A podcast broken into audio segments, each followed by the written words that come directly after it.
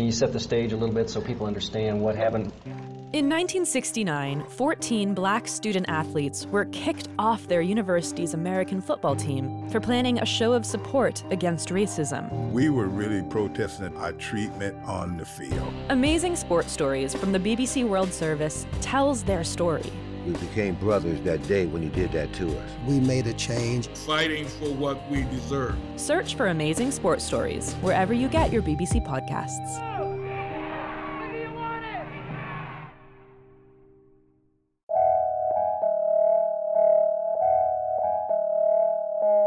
This is A Word, a podcast from Slate. I'm your host, Jason Johnson.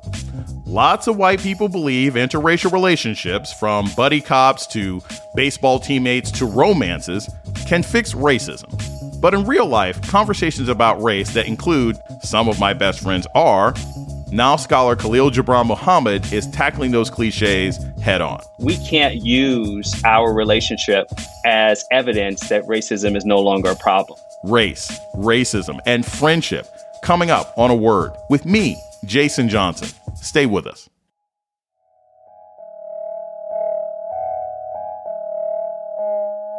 Welcome to A Word, a podcast about race and politics and everything else. I'm your host, Jason Johnson. We've all heard it. Some of my best friends are black. It's usually a white person trying to explain or justify a racist action or comment or behavior or overall attitude. Now, if you're black, you know it's usually a lie. That these black best friends include the guy who takes your order at Starbucks, or a college roommate you haven't spoken to in a decade, or the woman in the cubicle next to you at the office whose name you're not quite sure of. I'm fairly confident that I am the black best friend of dozens of people from my high school who I can't name outside of Facebook. And so the phrase, some of my best friends are, kills a lot more conversations about race than it actually starts. But Khalil Muhammad is hoping to change that. He's a professor of history, race, and public policy at Harvard's Kennedy School of Government. And he's the co host of a new podcast about race entitled Some of My Best Friends Are on the Pushkin Network. And Khalil Gibran Muhammad joins us now. Oh, Jason, thank you. And what a great lead in. Love it. Love it. So, look, I don't know any black person who doesn't. In, in fact, in fact, the phrase "some of my best friends are" is is almost dated. Like I would think even most white people know better than to say that phrase right now. Um, but but you know what gave you the idea to make that the name of the show? Yes, uh, it's a it's a great um, challenge to the premise of the show because in a way it is dated. Uh, it's dated because uh, it has been, as you say, a conversation stopper and a way of shifting the conversation about structural racism for the better part of the last 50 years since the civil rights movement allegedly solved all of the nation's problems and through desegregation and integration everyone was going to become friends and this was going to be enough. Or the notion that the MTV generation of kids growing up on Prince and Michael Jackson would all listen to the same music and hip hop would would be this way of everyone celebrating a multiracial democracy turned out not to work. And i think with the Obama two terms, we saw kind of the culmination of this 50 year period, culminating around this notion that individualism, of personal relationships, of proximity to each other across the racial divide was sufficient uh, to making sure that we'd have racial progress. And of course, uh, after two terms of the Obama administration and everything that's come since, it's clear that that wasn't enough, that that didn't get us to the so called promised land. And so while it is dated, it most certainly is as relevant today in how people navigate these conversations and issues about racism. You've done a lot of serious scholarship. You've been at the center of these conversations about race and friendship. And I think that's so key conversation about race and friendship, which is distinctly different from relationships that are based on sex or romance. What are you hoping to get at in your podcast that you haven't been able to get at or haven't been able to express as easily through your research? Oh, what a great question. So, so the, the first thing is a kind of unfiltered conversation that doesn't stumble on whether or not somebody said some, something to another person that uh, they take offense at. And, you know, I am not here to critique cancel culture uh, for its excesses, although I think that's a real issue.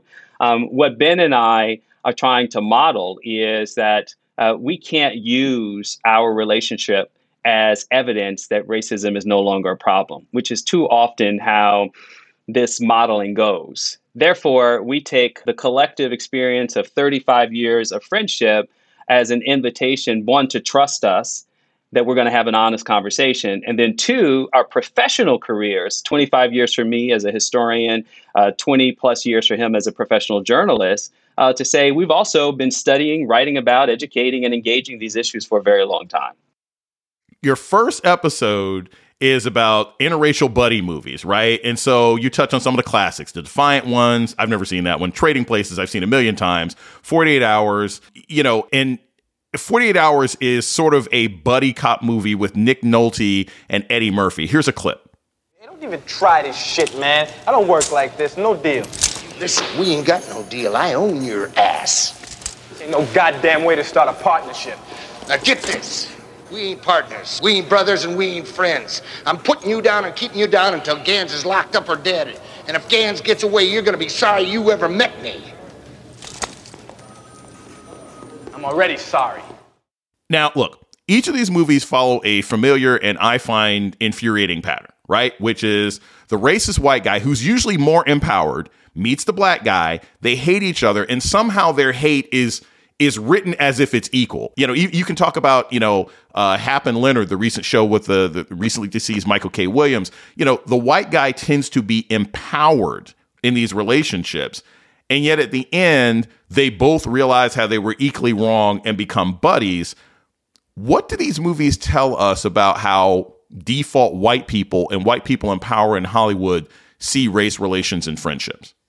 Well, what they, they show us uh, is that these films were made for white audiences, particularly white men, male audiences. I mean, one of the things that Ben and I were keen to pay attention to when we conceived of this uh, this episode was: Are there interracial buddy films with women, with black women and white women, um, with Asian women and Latino women? No. I mean, by and large, the, the genre doesn't exist for women. We actually have a bonus uh, episode where we interview one of the leading film scholars, a woman named Jacqueline uh, Stewart, who's uh, who's actually some of you may know from being the host of Turner Classic Movies, uh, or one of the hosts. And we asked her this question, and she basically said that the genre of black women co-starring or in supporting roles is still tethered to this subservient role. Uh, for example, um, the notion of Kathryn Stockett's characters in The Help, played by Viola Davis. It also evokes a kind of tradition of a mammy figure as the helpmate uh, to a white woman. Hollywood hasn't broken out of that genre where black women are still there to help white women find their full humanity. And that's why it isn't a genre of movies yet about equals. We're going to take a short break. When we come back, more on interracial friendships with historian Khalil Muhammad. This is a word with Jason Johnson. Stay tuned. Hey, A Word listeners, wanted to tell you about the upcoming Texas Tribune Festival, a multi day celebration at the intersection of politics, public policy, and big ideas, which I will be participating in. Happening virtually September 20th through the 25th. You'll hear from speakers like Pete Buttigieg, Nikole Hannah-Jones, Beto O'Rourke, and I'll be talking to Julian and Joaquin Castro about the political landscape in 2021 and the 2022 election cycle. See what's next for Texas and beyond. Tickets at tribfest.org. That's tribfest.org. This podcast is sponsored by Ramp. Are you the decision maker in your company? Consider this. For the first time in decades, there's a better option for a corporate card and spend management platform. Meet Ramp, the only corporate card and spend management system designed to help you spend less money so you can make more. Most corporate credit cards offer points as incentives, but those points amount to less than their worth in real cash value. Ramp's business cards offer you cash back, real money in your pocket. Plus, you control who spends what with each vendor. And Ramp's software collects and verifies receipts automatically, which means you'll stop wasteful spending and close your books in hours instead of days. Businesses that use Ramp add up to 5% to their bottom line the first year. If you're a decision maker, adding Ramp could be one of the best decisions you've ever made. And now get $250 when you join Ramp for free. Just go to ramp.com slash easy. Ramp.com slash easy. R-A-M-P.com slash easy. Cards issued by Sutton Bank and Celtic Bank members FDIC terms and conditions apply. You're listening to A Word with Jason Johnson. Today, we're talking about friendship across race with author, scholar, and podcaster Khalil Muhammad. Now, Muhammad isn't an unusual name for like black people. And I always point out, like, 20% of American Muslims are African American, everybody. For people who don't know that, that's not uncommon in the black community. We, tons of us have Muslims in our family. Um, but your name comes from the black Muslim family. Elijah Muhammad, founder of the Nation Islam, is your great grandfather. How has your own family story shaped your ideas about race and what's possible in interracial friendships? Yeah, yeah. So surprisingly, what's what's fascinating is so of course my father uh, and grandfather as a son, my my grandfather is a son of Elijah Muhammad and Clara Muhammad, and my father as a grandchild uh, thoroughly immersed and grew up in the Nation of Islam. And the degree to which the Nation of Islam that my grandfather built from the 40s till his death in the 1970s um, did practice a kind of black centered, focused uh, economic and community development program. Uh, obviously, took place in Chicago at the headquarters, but spread across the nation. That Nation of Islam, by the time I was coming of age, quickly changed. It, it uh, passed power to Louis Farrakhan. Um, and my family. So you're asking about my family. The family that I came of age in as a, as a, a kid and then a teenager became a Sunni Islam family. My great Uncle Wallace established a new a new movement of Sunni Muslims, many of whom were African American. And I say all that to say is a long way of saying they embraced white people in ways that now I have many many white relatives that are blood and uh, very much uh, different from the conception of the nation from the very beginning.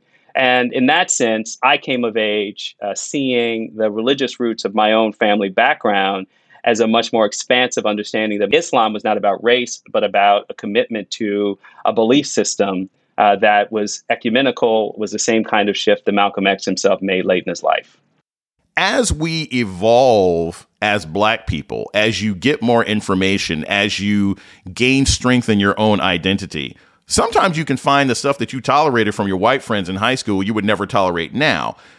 How do you talk about that that sort of evolution with Ben? Because you guys have known each other since high school. I'm pretty sure there's stuff Ben used to say that wouldn't be cool today, or vice versa.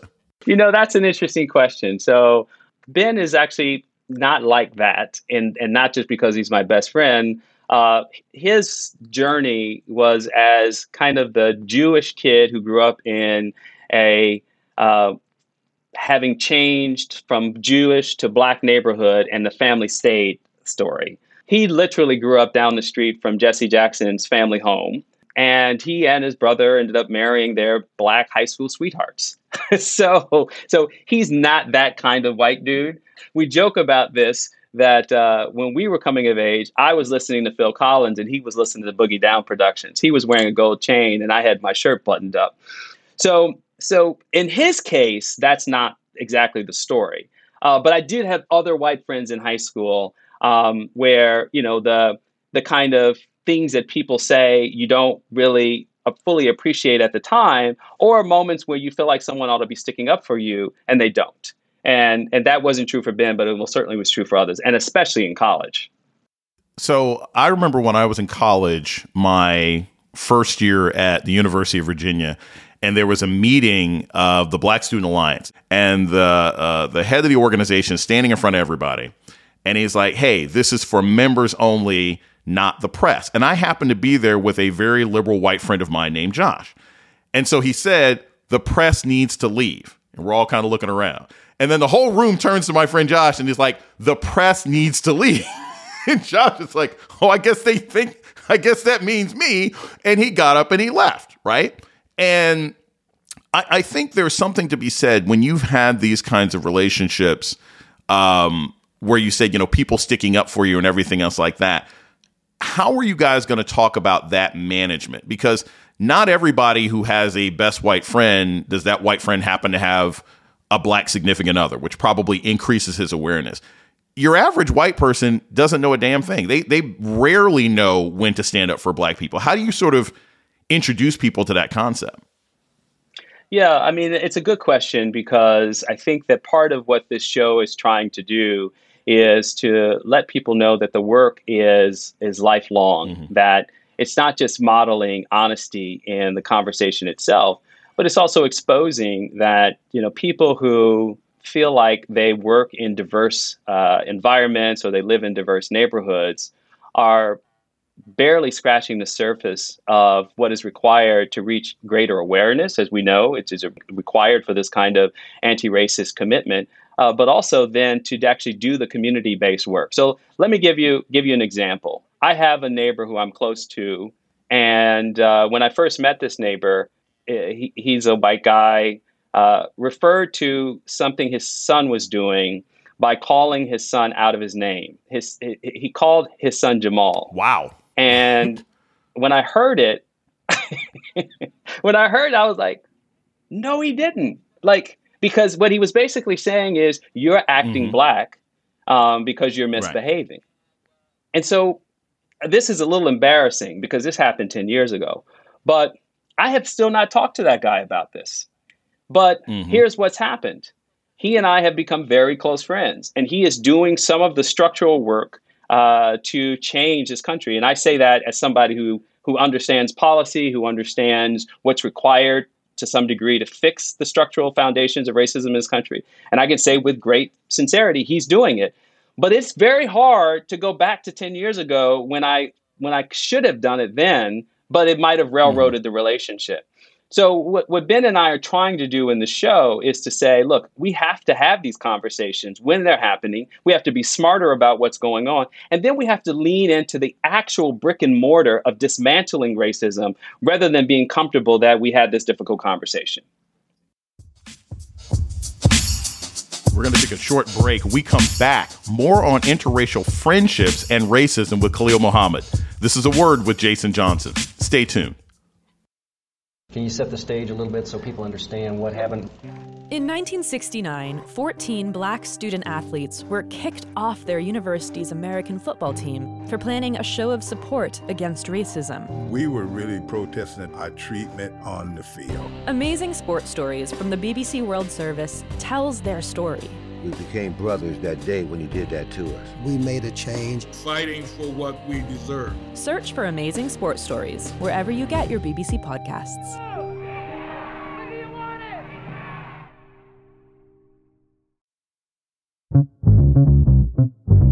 You're listening to A Word with Jason Johnson. Today we're talking about interracial friendship with Khalil Muhammad. So let's take a step back. This white fantasy that personal relationships are key to ending racism is something that white folks hold very, very dear. Here's a clip of Joe Biden talking about that in a speech earlier this year. Did you ever think you'd turn on a TV? You're much younger than I am, but you're a little older than she is. Did you ever think you'd turn on the TV and roughly two out of three ads would be biracial couples selling a product. That never would have happened. Biden has said more than once that he cited interracial couples in commercials as signs of progress on race. I'm going to tell you this, Khalil, because this is a key thing for me. Not only did I find that offensive, not only did I write a piece about it in the Grio, but I have actually found the spate of interracial relationships in both commercials and television to actually be kind of an act of violence. Um, and the reason why is because they're not reflective of actual demographic changes in this country. And second, the relationships still seem to be, they're sort of um, mock progress. You know, 86% of African American men who are married in this country are married to black women. 92% of black women in this country who are married are married to black men. And yet, and I've done my own research on this, over 70% of interracial couples on television, it's always a white guy and a black woman how does the idea of interracial friendship change when someone's partner selection uh, is is also interracial? Because I can imagine being friends with a generic white guy can be very different if that white guy has a black girlfriend or a black wife or or or a white guy he may think he's progressive as heck, but when his black friend comes home with a pretty white woman, suddenly he's feeling kind of bothered about it and he can't explain why. How does that affect things? No, uh, first of all, the, the, the Biden clip demonstrates just how absurd it is to assume that genuine love in a relationship between a black person and a white person, or even, you know, two people who happen to be non-white as Asian and Latino, et cetera, is sufficient. I mean, our show is meant to pierce the veil of ignorance about how simply having an interracial relationship, whether it's an intimate one or a friendship, is enough. And while you're right, uh, having a best friend who also uh, ended up marrying his black high school sweetheart puts him in a rarefied category relative to uh, relationships in this country. Um, the point is, you have to make a choice. And so, if interracial couples make the choice to see themselves as racial progress on its own terms, then they're contributing to the problem. If Joe Biden uh, and Barack Obama see themselves as being able to work together as evidence of racial progress simply because they're black and white, they're failing to address the fundamental problems that shape the fortunes of people in this country. And I like that point that you made about people thinking they've done the work. What I always point out, and what I pointed out in response to, say, you know, Biden's statement is, you know, Candace Owens has a white husband. There are proud boys that have black significant others. Just because you're sleeping with someone or you've married them doesn't mean that you are in any way in favor of those people having full equality or agency in society, right? Yeah, Jason, let me tell you a quick story. This is this is worth hearing. Okay. So when I get to graduate school in New Jersey, I, I arrive in 1995. Um, I'm warned by fellow students that the neighboring town, which is called Edison, New Jersey, is a place where black people get stopped regularly. So be careful. Hmm. Just so happens a few months later after arriving, I'm driving, I'm with my date. We're uh, heading home from a late night movie. I get pulled over by a police officer. I knew I was going the speed limit. I knew my tags were legit. I knew there was no good reason for me to be stopped. The officer pulls me over, asks me to get out of the car. He points to my license plate and shows that the frame that had put on by the dealer was partially obstructing the name of the state of the license. So, in the meantime, another officer pulls up, questions my date. Uh, she's a passenger, asks her for ID. She happens to be the daughter of a, of a municipal judge in Chicago and says she does not have to show her ID and she'll be calling her mother. He backs off. I say, hey, wait a minute. You know, I was told that there were racist cops in, in Edison. I don't, you know, I think that's what's happening here. You know, get back in your car. I'm not a racist. If you don't if you don't get back in your car, you're going to get arrested. So, you know, I had a decision to make, you know. So I decided to get back in my car, but I immediately drove to the precinct uh, to file a complaint. Do you know what the internal affairs officer said to me about why the cop who stopped me couldn't be a racist? Why is that? Cuz he had a black girlfriend. so if you so could this, see the rage in my face. so so you Just, can see the full yes. arc of what we're talking about here. Yep. I'm actually a victim of systemic racial profiling that is later affirmed by a federal investigation. I'm part of the, you know, the literally the statistics of people being stopped under these conditions. When I actually follow through to complain about it, I get told that it's all in my head because the cop who stopped me can't be a racist because he has a black girlfriend. There you have it. What is it that you hope listeners to your podcast will take away from it? What is what's an email that you could get or a tweet or a response that you can get that's going to make you and Ben say, "Yes, that's what we wanted to do. That's what we wanted this podcast to get people to start thinking about and changing." Yeah. Well, so so the interracial buddy films is the is the first uh, episode, but actually, um, our our season is um, really broad reaching in how we are trying to get at the structural issues and absurd ways in which Americans convince themselves that these things are not as they seem. Like this kind of magical thinking that the problem is not as bad as it seems.